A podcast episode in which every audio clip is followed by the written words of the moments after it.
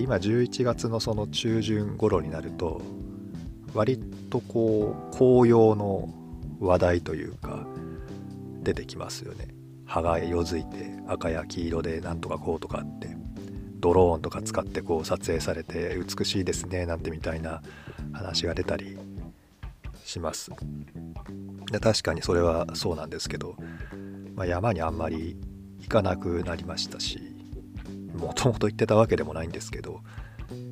あの近所にそういう色づく紅葉する木がいっぱいありますんでね別に山まで行かなくてもっていう感じではあるんですがあの最近ジョギングをしていてそのジョギングしながら、まあ、木をこう眺めたりするんですけど確かに色づいてきましたね。うちの庭にあるもみじなんかはなんかまだ赤くならない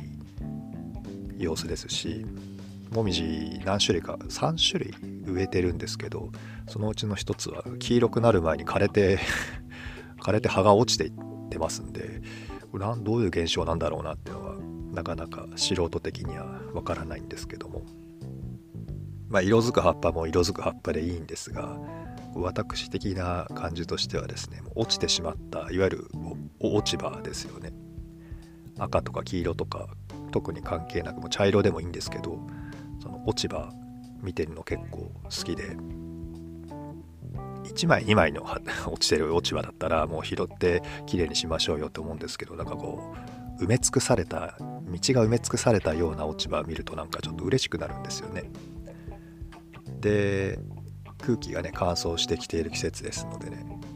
その落ち葉埋め尽くされた落ち葉の道をこう歩くとカサッカサッとかって音はしますよねああいうの好きなんですよ。そのカサカサって音もそうだし踏んだ感触とかもそうだし。だからこの季節結構好きで、うん、落ち葉見つけたらちょっと踏みたい衝動に駆られるんですけどあの街路樹をこう植えるじゃないですか道路に。あれで落葉樹を選ぶとこの季節バーッと葉が落ちるんですよね。そうすると私みたいな人間はねそうやって落ちた葉っぱを見て綺麗だなとかって思ってるだけなんですけど自分家の前に葉っぱがたまるとやっぱり嫌なんですよね きっとね皆さん。我が家はそういうことが起こらないので気にしたことないんですけど街路樹の近くに住んでいる方でこう葉っぱをこう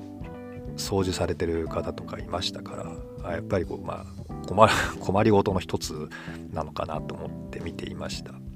で何が困るかっていうと葉っぱほっといて雨とかが降ると道路に張り付くんですよね。でそれの上をこう歩いたりとかするとスリップするんですよ。走ってると気づくんですけどなんかこうつるっと行きそうになるんですよね。子供とか高齢者はそれで転んだりっていう可能性もなくはないのでだからまあ落ち葉ほっといていいもんじゃないんだろうなと感じています。